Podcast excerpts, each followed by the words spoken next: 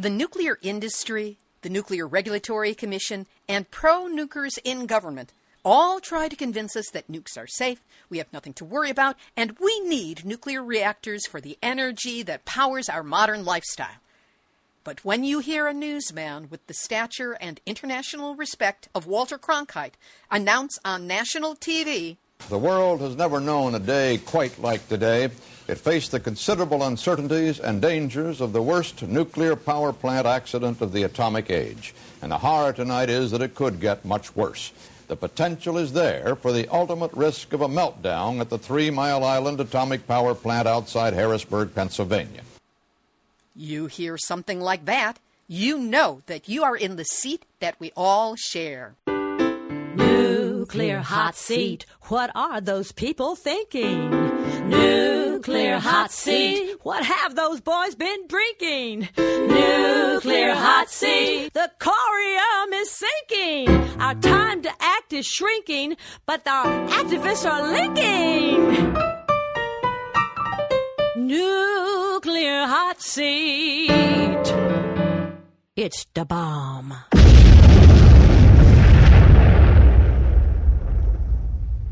Welcome to Nuclear Hot Seat, the weekly international news magazine keeping you up to date on all things nuclear from a different perspective. My name is Libbe HaLevy.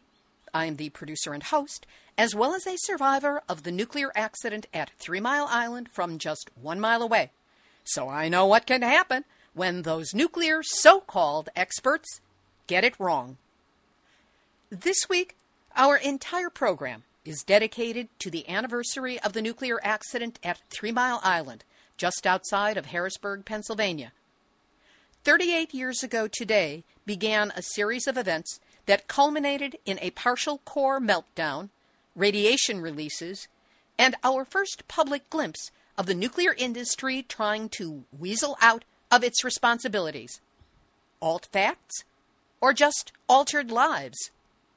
You'll hear from local residents, engineers, a former NRC commissioner from that time, doctors, media reports, and me. Because I was there when it happened. And without it, I wouldn't be here with you right now.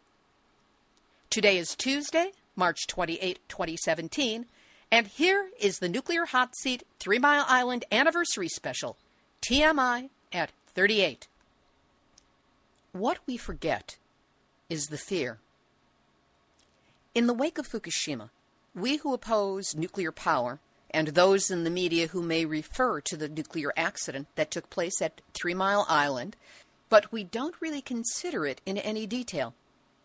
There are undoubtedly listeners to Nuclear Hot Seat who weren't even born then and don't know much about this accident other than the usual litany of, okay, it happened, nobody died, big deal. But the truth is much larger, scarier, and more nuanced than that.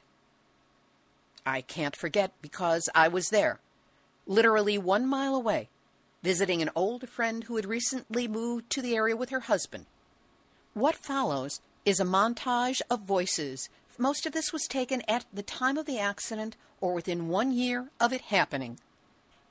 In the beginning, news of a possible problem down at the N plant sounded like this. An accident in the water cooling system at the Three Mile Island nuclear power plant in Harrisburg, Pennsylvania, forced the company to call a general emergency and shut down part of the plant for an unspecified period.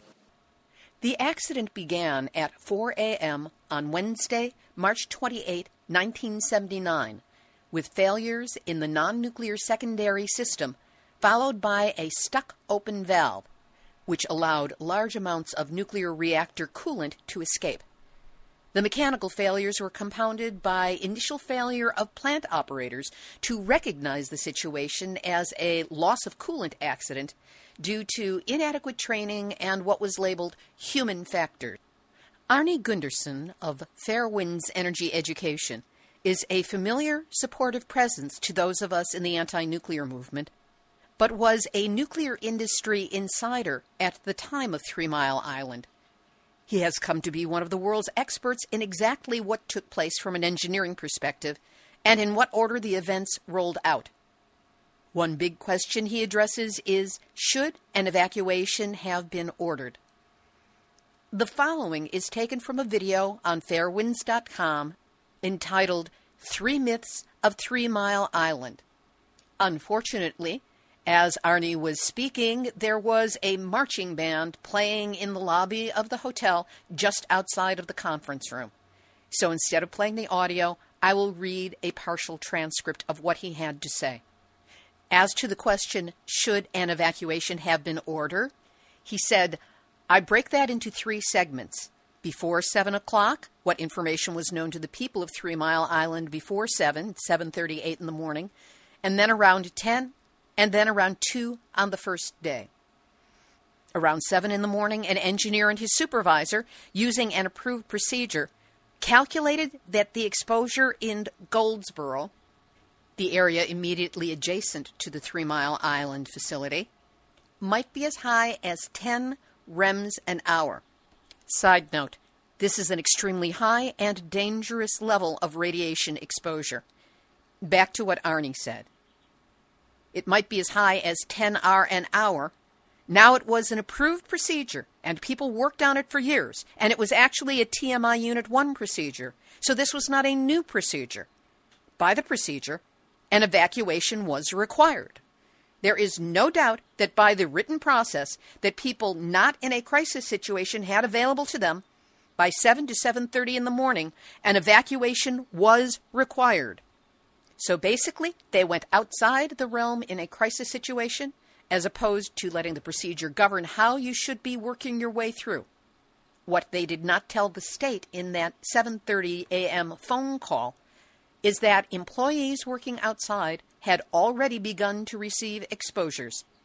There is at least one case of an exposure of 20 millirem to an employee who was out on the grounds before 7:30 in the morning. Side note, 20 millirem is supposed to be the highest yearly exposure that a worker in the atomic industry is allowed to receive. So that was the first missed opportunity to call an evacuation. Arnie continued. Around 10 o'clock, the radiation monitors in the dome of the containment were at lethal levels, thousands of rem an hour. Again, an indication that fuel is breaking down. Someone took a reactor cooling sample. They opened a little spigot, filled a vial, and normally those vials are very non radioactive. This was reading 200 R an hour. That is lethal in two hours. That is an incredible amount, another indication of fuel failure. Around 10 o'clock in the morning, Health Physics asked the plant management to evacuate the auxiliary building. So all these things were happening, and yet the state was not told that things were really out of control.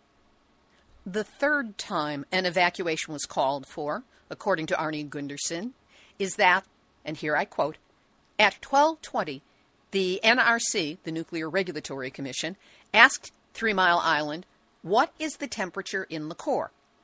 TMI got back to them shortly thereafter and they said, We don't know. The computer is printing question marks. And then they said, That means that the computer is messed up. In fact, question marks meant that the temperature in the core was over 700 degrees. They did not know how high, but they knew that it was high and it was another indication of a meltdown in progress. Well, a couple of minutes before two, there was an hydrogen explosion. Now the industry will call it a hydrogen burn, but it was a hydrogen explosion. This from a newscast later that day. It roared uh, with a, uh, a tremendous uh, roar of releasing steam. Looked out the window and I saw this uh, huge column going up in the air and roaring. Again, from Arne Gundersen. Plant manager Miller was in the control room at the time, based on affidavits from four reactor operators. They all said Miller knew about it, and the control room shook. Now, when your building starts shaking, I think that is about the last indication you need that you really should let the civilians know to head for the hills. After that, it was unconscionable that an evacuation was not ordered on the first day. The NRC was not informed of this explosion until two days later. So again, no evacuation was called. Instead, everyone was receiving confused reports from the media, which sounded like this. Some radiation escaped into the atmosphere following an accident at a nuclear power plant near Harrisburg, Pennsylvania.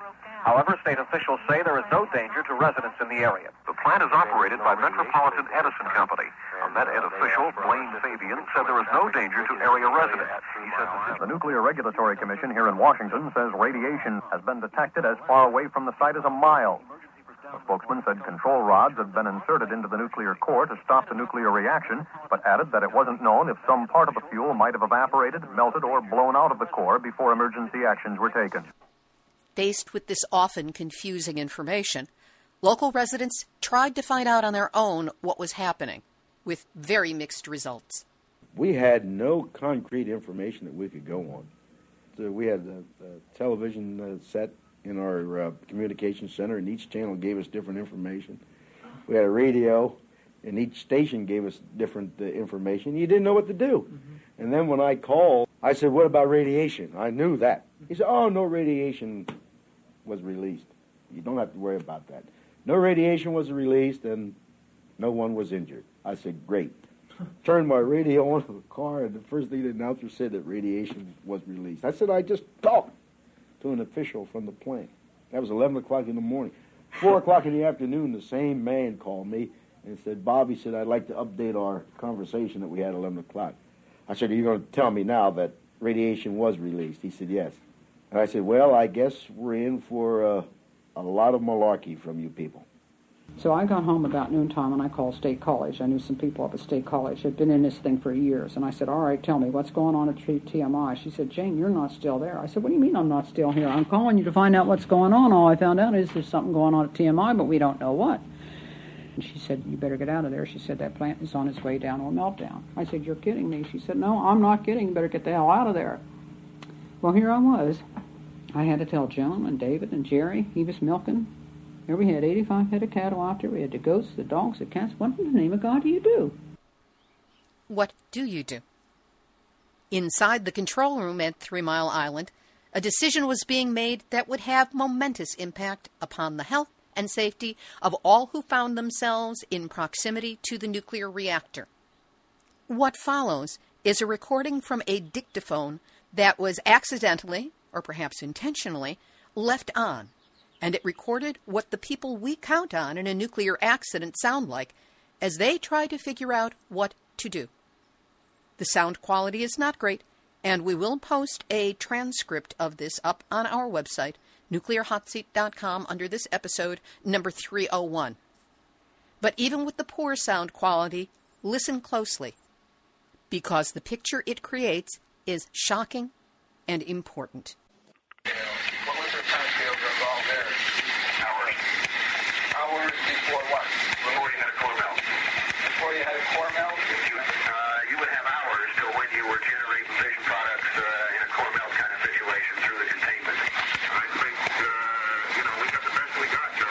And they're not coming up with answers. We got the... Well, don't you think as a precautionary measure there should be some evacuation? Probably, but I must say it's operating totally in the blind, and I don't have any confidence at all that if we order evacuation, we won't move people. A place where they've already gotten a piece of the dose they're going to get into an area where they will get uh, another piece, you know. They will have had 0.5 of what they were going to get, and now they move someplace else and get 1.0. Uh, now, Joe? Yes, sir. I think to me I've got to call the governor. Sir, I do. Uh, I think you've got to talk to him immediately. Do, uh, do it immediately. We're operating almost totally in the blind. They admitted they were operating almost totally in the blind. When they decided not to tell people to evacuate on that first day, that was the sound of my life being inalterably changed. Mary Stamos is a longtime resident of Middletown, Pennsylvania. She lived and still lives only six and a half air miles from the facility and was directly in the trajectory of the plume, though she did not know it at the time. I went into the driveway, and it was really strange because the air was filled with metal, and I didn't know if I was breathing it or tasting it. But I just looked around, and I couldn't figure out what what was going on. And the thing that was really strange, it was a beautiful, sunny morning, and there were no birds when the birds were chirping all over the place the day before. And I just wondered, you know, what was going on, but I had no clue. While Mary Stamos and her neighbors had no clue as to what was going on at Three Mile Island, neither did the Nuclear Regulatory Commission. Peter Bradford was a commissioner at the NRC at that time and had previously worked closely with Ralph Nader. Here are his recollections of that morning from inside the NRC. On the morning of the 28th of March, the commissioners received some level of notification, and I don't remember now just what level it was, but it was not a dramatic notification, simply that something unusual had happened at the plant.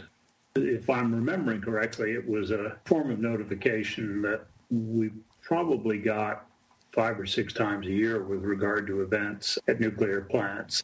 It was an indication that something out of the ordinary had happened, but it gave no hint of the severity of the uh, events at Three Mile Island.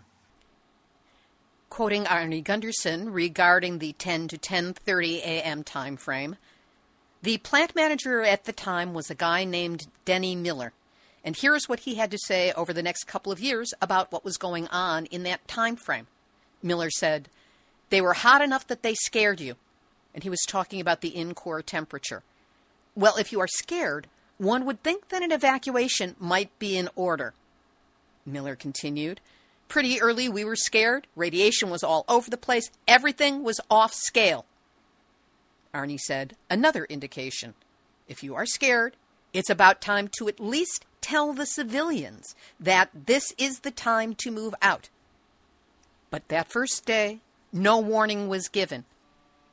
While I remained blissfully unaware of this, staying in my friend's medialess home and working on a musical, that did not mean that people in the local community were unaware that there was something very wrong happening down at the N plant, perhaps more than they were being told. Arne Gundersen shared from an email that he only recently received. Since I've been talking about Fukushima, I got a, email that brought me to tears. It was a, a woman who was in 10th grade at the time of the accident and she was in chemistry, and they were studying radiation, and they had a Geiger counter hanging out the window for the entire semester. They walk into the class at 10 o'clock on the morning of the accident, and the Geiger counter is pegged. So the teacher goes to the phone as a responsible citizen. He calls Governor Thornburgh and tells him, look, I'm in Middleburg. I've got a pegged Geiger counter here. What should I do? And Governor Thornburgh's office told this high school teacher, don't do anything. We know all about it. So they kept the kids in school, and and who got evacuated were the kids of people who worked at the power plant. They all came by and grabbed their kids and got out of there. But the kids that didn't have the inside scoop wound up staying in Middletown and got high exposure. As one of the mothers reports, I'm standing in the hall while they call my kids over the intercom, and my son comes running down the hall. Mommy, what's the matter? There are only 10 kids left in the room. They keep calling them over the intercom and they don't come back. So I said there was an accident. And I tried to make it as mild as I could. I'd say I was very hysterical on the inside and trying to be very calm and collected on the outside. Mary Stamos talks about how she first found out that there was a real problem down at the N plant around 10:30 the morning of the accident, I got a phone call from my sister-in-law, and she worked for an environmental group, and there were attorneys there that were members of Three Mile Island Alert, and she said they told her that something had happened at Three Mile Island. The plant was shut down. They had some type of an accident. So I heard about it hours later after the metallic taste. I thought I was far enough away that it wouldn't be a problem. I only learned of the accident at about 5:30 that night on overhearing a comment by people working at a local 7-Eleven type store. When my friends got home from work, we of course discussed the matter and discussed the possibility of evacuation, but decided against it, labeling everything that was happening a media hype that was being blown totally out of proportion. But because the friends I was staying with did not have a television set, we didn't watch the news that night, and so we missed it as Walter Cronkite, anchor of the CBS Evening News, known and respected as the most trustworthy newsman in America, put the Three Mile Island accident into perspective for the world. Good evening. The world has never known a day quite like today. It faced the considerable uncertainties and dangers of the worst nuclear power plant accident of the atomic age. And the horror tonight is that it could get much worse. It is not an atomic explosion that is feared. The experts say that is impossible. But the specter was raised of perhaps the next most serious kind of nuclear catastrophe, a massive release of radioactivity. The Nuclear Regulator, Regulatory Commission cited that possibility with an announcement that, while it is not likely, the potential is there for the ultimate risk of a meltdown at the Three Mile Island Atomic Power Plant outside Harrisburg, Pennsylvania. The following morning, my friends received multiple phone calls from people around the country urging them to get out. But we chose to ignore them and carry on with our lives. That Friday, day two of the accident, March 29th, more information, along with official attempts to downplay it, were making themselves known in the media. Danger to the public health. Uh, we have absolutely no question about the safety of nuclear plants as a result of this mishap. We do not refer to it as a nuclear accident because it was not that. And uh, as I say, all these systems went into operation as they should have. So, when is a nuclear accident not a nuclear accident? Apparently, when the nuclear industry says so. None of the tumult going on within Three Mile Island and the management and the NRC, none of the damage, none of the information that Arnie Gundersen presented on the 30th anniversary of the accident was known to the outside world at that time. Mary Stamos. The evening news had Walter Cronkite on, and I missed all of what he said, but I had heard shortly after that that they were talking about this nuclear accident at Three Mile Island. And then the next morning, my neighbor worked at the hotel near me, and she would come by for coffee and we'd sit and talk. And she told me on Thursday morning, the second day of the accident, I mean, this is like 6 a.m. in the morning, that reporters were calling from all over the world to make reservations to stay at the hotel because of the accident. And, you know, we weren't told it was anything serious. The evening newspaper on March 28th said low levels of radiation escape after end plant reactor pump fails. Leak poses no danger to the populace. Later in the afternoon, Thursday afternoon, the lieutenant governor goes on television and says that the accident at Three Mile Island told us that there'd be no problem. They would be able to restart in a couple of days. And then later he comes back on television, like within an hour or so, and he says, We've been misled. We've been lied to. The nuclear accident is more severe than we have been led to believe. We were told to close our doors and windows. When I heard that, that's when I got really scared because I had heard from bomb fallout victims, you know, the history and the story of Utah and Nevada and other nuclear places where they're told to close their doors and windows. If nothing is happening, you can breathe the air, but they told us to close our doors and windows, and that was Thursday afternoon, and I started to really get worried. On the other hand, I wasn't worried at all. That's because I continued to ignore the media, dismissing the little bit I'd heard with an overblown response to that little problem down at the end plant. Of course, it did not stop me from declaring myself as a member of that self same media as a freelancer who happened to be close to a big story and wanted to capitalize upon it. So, the second day of the accident, as the reactor invisibly leaked radioactivity into the environment, I walked outside over a mile into Middletown while breathing deeply of the Pennsylvania springtime air. I stood around outside interviewing people, waited half an hour on a corner for a bus, then met my friend in Harrisburg for dinner, making our way back by bus, and then walking back to the home.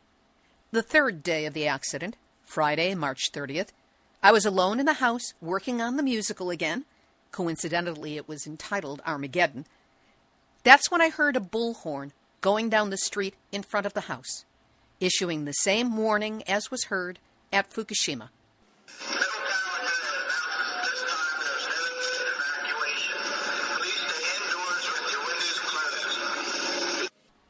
Stay indoors, close your doors and windows, and do not go outside unless you absolutely have to. Here's why. At 6.40 this morning and lasted until 9 o'clock. Another unexpected and substantial release of radiation into the atmosphere from reactor number 2. It produced a huge cloud of radioactive xenon gas and radiation levels 10 times the amount considered safe for the general public to be exposed to in a full year. The new information is this. The accident sent ionized radiation beaming through the plant's four-foot thick walls. Consequently, the metal shield that protects the nuclear fuel may have been damaged. Suddenly, everything I had been made afraid of during the Cold War as coming from the Russians was threatening my life from just one mile away, courtesy my own government and the local utility. There was nowhere to run nowhere to hide. The house I was staying in didn't even have a basement for me to hide in. For all I knew, the radiation level was so high that, in effect, I was already dead. Outside Three Mile Island, all was bedlam.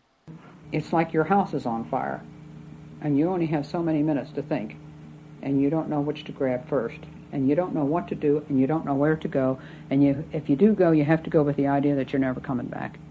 Now it's a one hell of a horrible experience.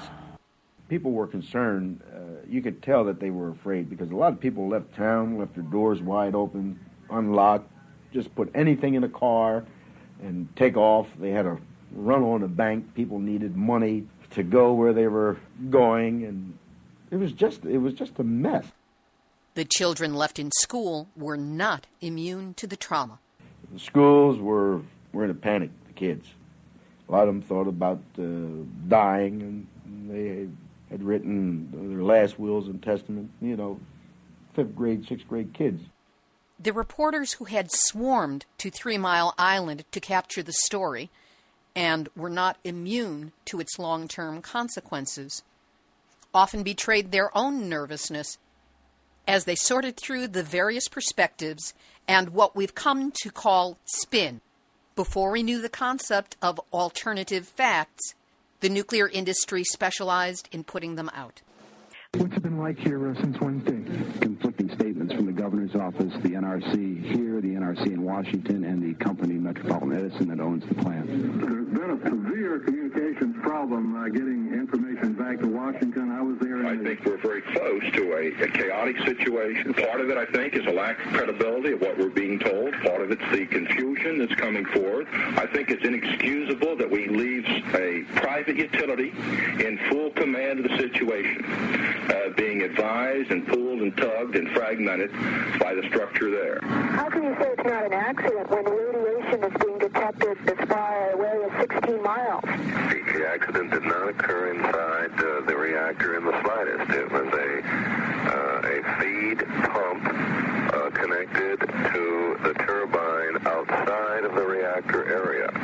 Now that was a failure of a piece of machinery, and therefore it was an accident a, with regard to it wasn't an accident. It was just a failure of a piece of machinery. There's also a bubble in the reactor vessel that means that any change in the hydraulics of the core have to be carefully monitored.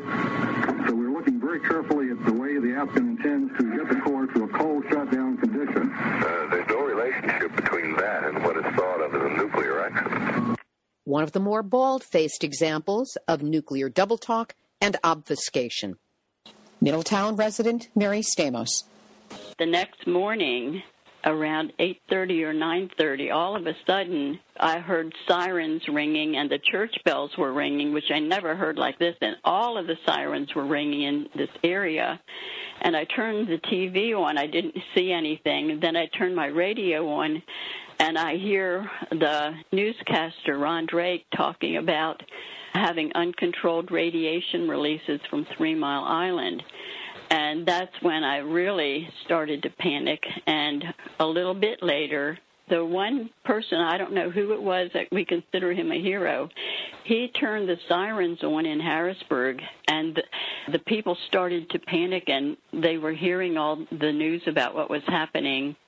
And then the governor Thornburgh was kind of forced into talking about radiation, you know, and the exposure that people might be getting.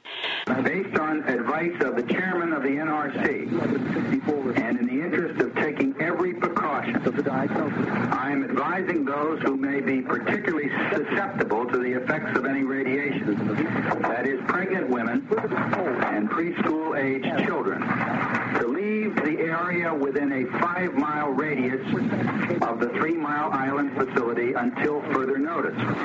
And like I said, I'm six and a half miles away, but I was still worried. The whole idea of being able to evacuate the communities that size is absurd. It's been absurd all along, and it's just governmental and utility nonsense to talk about being able to cope with a situation by evacuation because you're never going to get the people out. Former NRC Commissioner Peter Bradford.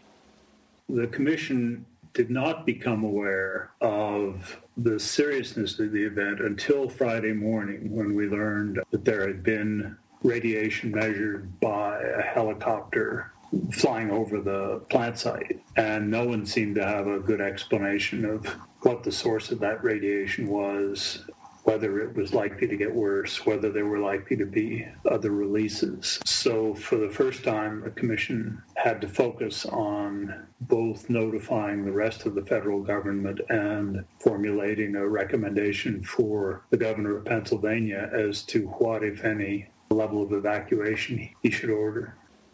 You know, I don't remember much about the debate among the commissioners. I know the consensus that we reached was to recommend the evacuation of pregnant women and children under the age of five from within a five mile radius.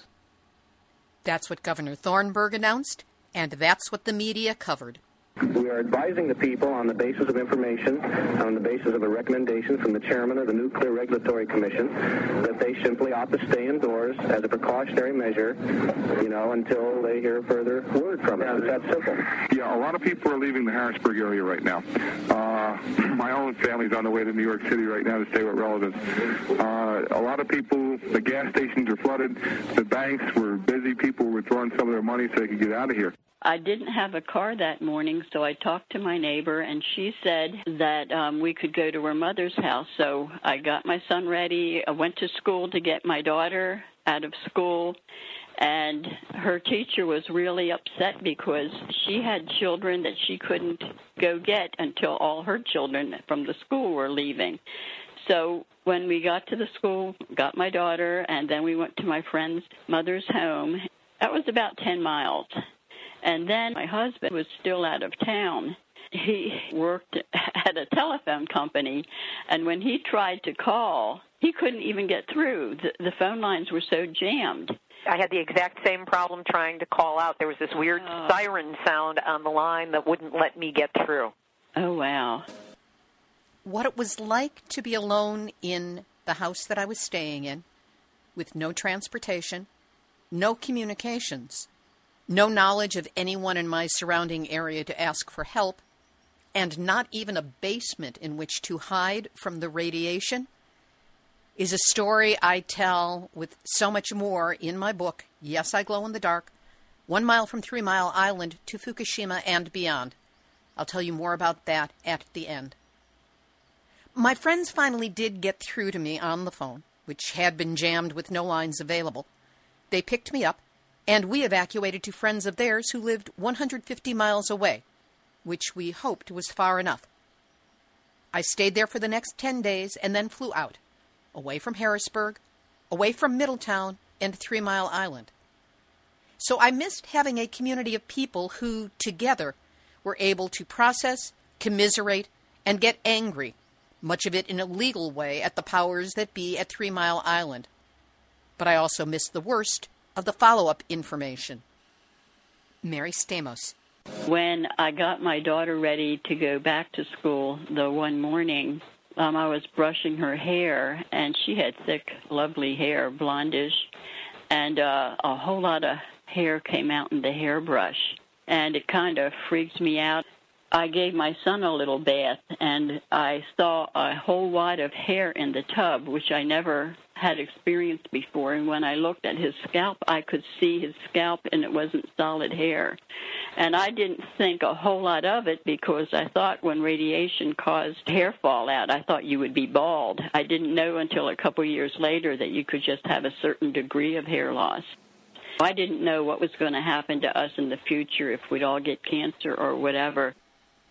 Other problems noticed and documented by Mary Stamos in the immediate aftermath of Three Mile Island include a sudden growth spurt in some of her plants, as much as four inches in less than a week, mutated flowers branching out into multiples that did not previously exist in nature, a rose that grew out of the middle of another rose, but with no reproductive components visible on either of them, and dandelion leaves that were three feet long.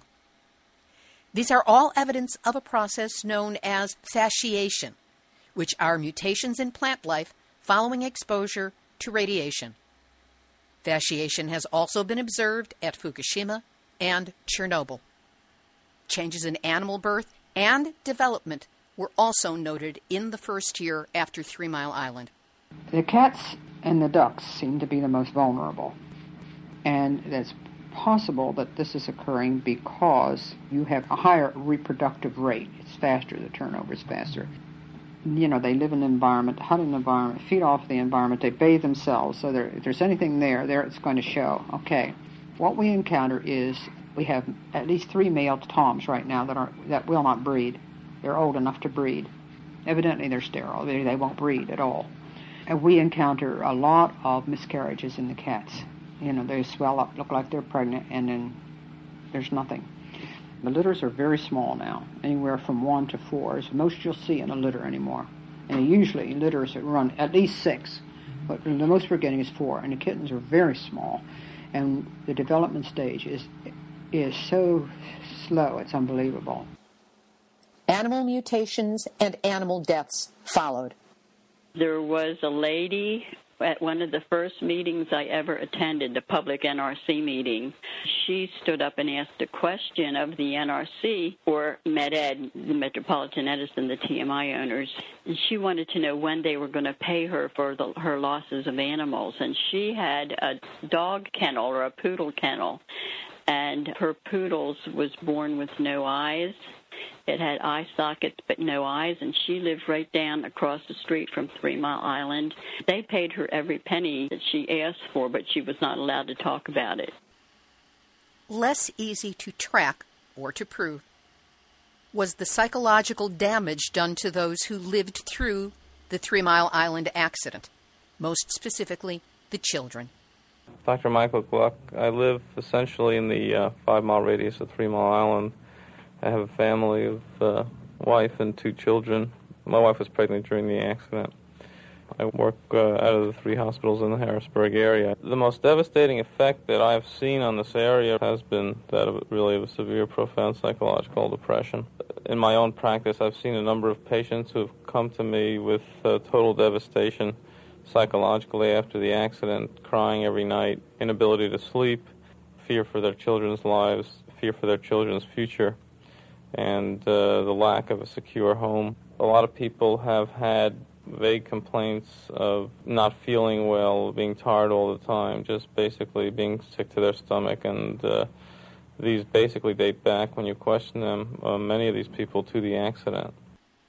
I talked to uh, one particular doctor in town, and he says that he can see regression as far as some of the kids who uh, come to his office kids who used to come who were very, we'll say, outgoing, those same kids after the accident now have a tendency to hold on to mom a lot.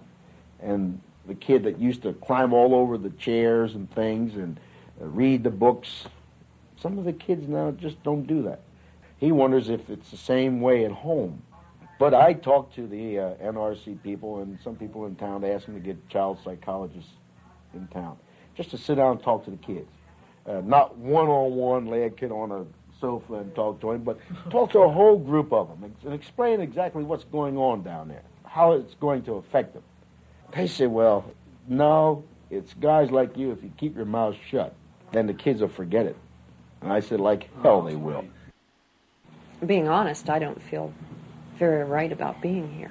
Do you worry about the dosages of radiation that you might have received? Not myself, but that little one crawling under the table and the other one that's into reptiles, amphibians, and football, yes. What kind of thoughts go through your mind about that? Really horrible ones. I, I guess, like I told you, every time, you know, we even have a cold around here, I get scared. My children, if they get tired, I get scared. I know a lot of people would say, oh, especially the people from the NRC would say, oh, mm-hmm. emotional woman. But I frankly don't believe them anymore. I would love to find someone I could believe that would tell me it's all right. But I haven't been able to. And I won't be able to. And according to the President's Commission on the Accident at Three Mile Island, our emotional stress was very limited and, you know, it's over with. It isn't over with. No, it isn't. As long as I'm alive. Mary Stamos became and remains involved with Three Mile Island Alert.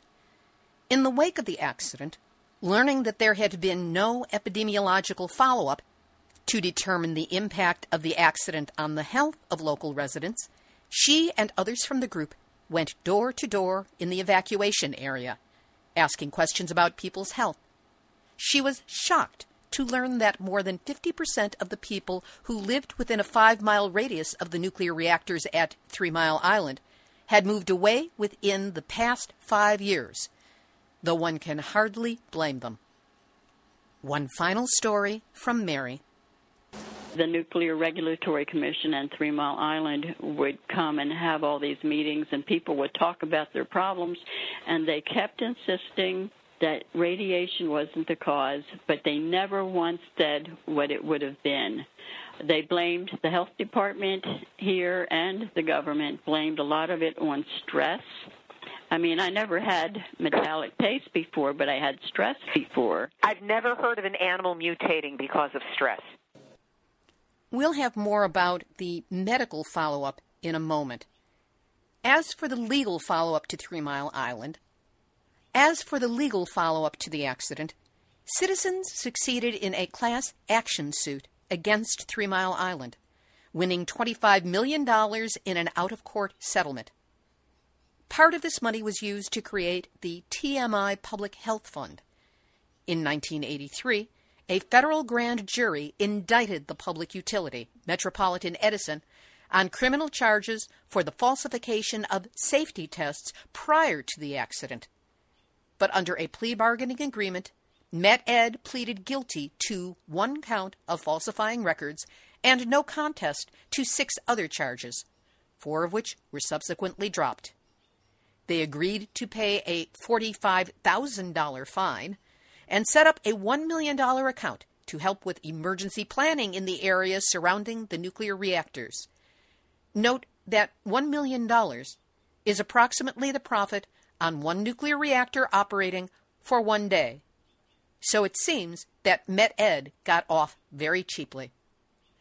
To bring us up to date on the aftermath of the Three Mile Island nuclear partial meltdown, I spoke with Eric Epstein, the head of Three Mile Island Alert. Note that we recorded this interview last year for the anniversary program. So when Eric talks about the 37th anniversary of Three Mile Island, know that this year, 2017, it's 38. First of all, tell us what is Three Mile Island Alert and when was it formed? Three Mile Island Alert is a safe energy organization that was founded in 1977 in response to the uh, construction of Three Mile Island Unit 2. which was a plant involved with the core meltdown in 1979. So we've been around for a significant period of time, almost 40 years. The uh, beginning was rocky. Most people had supported nuclear power vigorously in this country in response to to uh, Arab oil embargo, stagflation, and, and a number of reasons. I think people felt nuclear was the answer, but nobody was asking any questions, and that's what we did. Since that time, we have now uh, grown. We cover eight counties. We cover three nuclear power plants. Obviously, Three Mile Island Unit 1, which is operating, Three Mile Island Unit 2, which is not cleaned up, Peach Bottom 1, 2, and 3, and Susquehanna 1 and 2. So we've morphed into a uh, safe energy group, a nuclear watchdog, and a voice for the community. How long have you been involved with the group, and what was your involvement at the time that the accident happened? That's a good question. At the time the accident happened, ironically, I was in Los Angeles in college working with a group known as the Alliance for Survival opposing San Onofre. I was involved beginning in 1982 with the Susquehanna Valley Alliance, which was primarily concerned with preventing the dumping of radioactive water, about 700,000 gallons, into the Susquehanna River. And from 1984 until the current time, I've either been the chairperson or the spokesperson for TMI Alert consistently. So uh, I didn't I didn't know at the time that I was signing up for a, a lifetime commitment, but I'm proud to do it, and I think it's important that our community has continuity and monitors the nuclear power plants in our backyards. We're here 24/7, 365, and as you know, we created a radiation monitoring network. Uh, we've also partnered with Dickinson College to create an archives and our project for the 35th anniversary of TMI contains some real moving graphic and poignant interviews with folks that survived the accident. I find it highly ironic that you who lived in the area were in California, and I who lived in California was at Three Mile Island when it happened. There's some karmic interchange happening there. You know, to be honest, it was quite an evolution for me growing up. You know, we welcomed TMI. I swam there. You know, people fished there. The jobs were good. Nobody really questioned it, which was a huge mistake. My dad reassured me that it was a safe source of energy. So, you know, the tables turned dramatically on March 28, 1979, when the accident began. And look, my family didn't respond in a universal way my dad evacuated, left the area, actually went to Delaware, which wasn't really that far away. My sister was in school and was one of the last kids to be picked up because we didn't really have a plan in place. So a lot of those kids dealt with that terror of not knowing if or when they'd be picked up. My family store stayed open. We had survived three floods and we thought, hell, we could survive a nuclear accident. But people need to remember that the accident began on March 28th with a core melt, and by March 30th, Friday, kids were in school. It was warm, and that's when the precautionary evacuation took place. So it was indeed ironic that I was in Los Angeles, actually Anaheim at the time, and there's nothing like a nuclear meltdown to enhance your credibility. During the media circus that surrounded the accident's aftermath, what were some of the lies and distortions told by those in power, including Met-Ed? right out of the bat, Met-Ed tried to downplay the accident, and that's been a problem at every marquee nuclear accident, whether it's TMI, Chernobyl, or Fukushima, that the people that caused the accident are responsible for the chain of communication. So if you look at the records and the Udall report, you'll find out real early on that the governor, who was just brand new, Governor Thornburgh had just been elected and didn't know where TMI was, and TMI is 12 miles away from the Capitol quickly lost faith in the company. And there, there's a dramatic press conference given by the lieutenant governor, I think, on March 29th, basically saying that, you know, we cannot believe the information we're getting from the company. The second myth that is probably more prevalent and troubling is that nobody died as a result of the accident conservatives and pro-nuclear people used to say that Ted Kennedy's car killed more people than the accident at TMI. And the problem is so much radiation escaped. And if you want to see estimates, I'd encourage people to check out Dr. Jan Beyea or David Lochbaum. Jan Beyea is with the Audubon Society and David Lochbaum is with the Union of Concerned Scientists. And we don't know how much radiation escaped. Why? Because the monitors weren't equipped to pick up the amount that was released.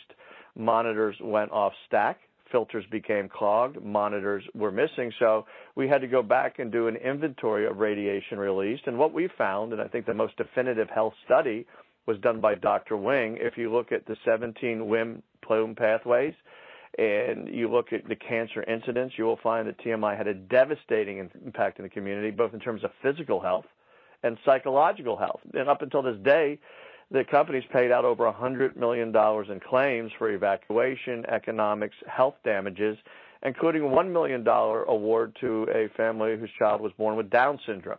You know, it's pretty clear that we live with chronic elevated psychological stress. The evidence is overwhelming that we were exposed to radiation. Look, there are hundreds, if not thousands, of accounts what were some of the early indicators that the health of local residents was being negatively affected by the Three Mile Island accident?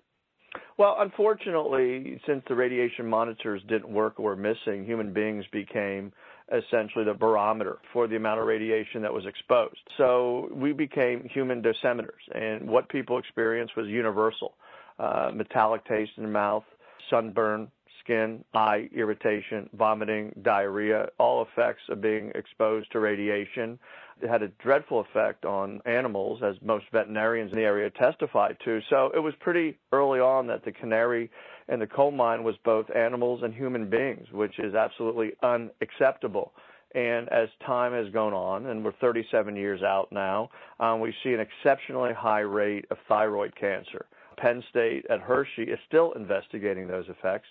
Unfortunately, the state has given up and the federal government has kicked in the towel. And as we have complained, Libbe, for 37 years, still no nuclear power plant has a health registry or a cancer registry for workers or people who live in the community, and that is unconscionable. You referenced a health study. How long after the accident did health studies begin, and what were some of the problems that researchers faced?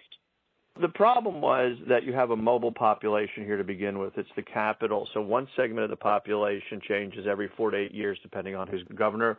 And the other segment of the population is extremely stable. You know, you have people whose heritage dates back to the Revolutionary War. This is Bible Belt Christian conservative America. And these people who are also bedrock community are the people who went from being pro nuclear to being skeptical to being thoroughly fed up with the industry. I'm telling you that because the surveys that happened and a definitive study that the industry relies on was done in 1985. 1985, just six years after the accident, no scientist in their right mind would tell you that you can capture radiogenic cancer in six years. That's junk science. Even that study, which was conducted by Dr. Tokuhata from the Department of Health, was dismissed by epidemiologists at Penn State and at Harvard. And that wasn't even a study, it was a survey. And that's why I was complaining before about residents not being interviewed, is that they didn't even interview people. They basically did a survey of the area, the lines were fudged, the survey was thrown out, and really the definitive health account occurred in the early 1990s by uh, Dr. Stephen Wing from the University of North Carolina at Chapel Hill. And if you reference that, you can see exactly what we argued since the day of the accident. Follow the plumes talk to the people, and what you will find is high incidence of radiogenic cancer. And we still have cancer to this day, not to mention the fear of the unknown. People don't know what they were exposed to. Some people made decisions not to raise a family because they didn't want to bequeath mutations. And so it's an accident without an end. Libbe, it's what I told people before. I can tell you the exact time the accident began, March 28, 1979, 358. I can't tell you what time it ends because nuclear accidents never end. This is a story where the pallbearers are going to have to stand in place forever. What, if any, action has been taken against MetEd or any other organization that was involved, Babcock and Wilcox, any of the creators of Three Mile Island? Well, everybody sued each other. And nobody took responsibility. It's the old story. The company sued the NRC. That was thrown out. The Babcock and Wilcox suit was settled out of court. The company that owned the plant was actually a, a holding company. It was GPU. MetEd, who was the operator, owned 50% of the plant. 25% was owned by Jersey Central Power and Light, and 25% was owned by Penelec just the cruel irony of this is that we really didn't get any electricity from that nuclear power plant. Jersey Central and Power and Light is in New Jersey. We live in central Pennsylvania. Penelec is in Allentown. We live in central Pennsylvania. Penelec is in western Pennsylvania. We live in central Pennsylvania. So the people that had to deal with the accident really never received any of the benefits. Now, there was a fine and there were criminal convictions. The company no longer exists, and the plant has been sold multiple times since the accident. So essentially, the company not only got away scot free, but they were bailed out by taxpayers and by the federal government for the defueling. You asked me earlier what was one of the biggest myths. The third biggest myth and probably biggest lie is that TMI2 was cleaned up. At the time of the accident, there was no decommissioning funds. They had no money. They operated for one 120th of their lifespan, cost a billion to build, a billion to defuel, and it'll cost another billion to decommission, and they just don't have enough money. I mean, the, the reality is that TMI 2 will never be cleaned up, and this is an accident without an ending. So here we are 37 years later.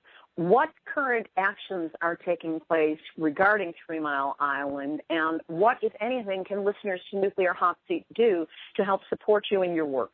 Well, you know, you can visit our websites. Obviously, you, you know, donations help. But if you go to the TMIA website, tmia.com, you'll see that we track three nuclear power plants on a daily basis. We have a record of every incident or problem that's occurred at all three plants. Everything since the day they began up till today. Uh, that's for Susquehanna, Peach Bottom, and TMI. We established a radiation monitoring network, and you can go to efmr.org and you can find what we promised to give the community has come to fruition, and that's real-time radiation monitoring.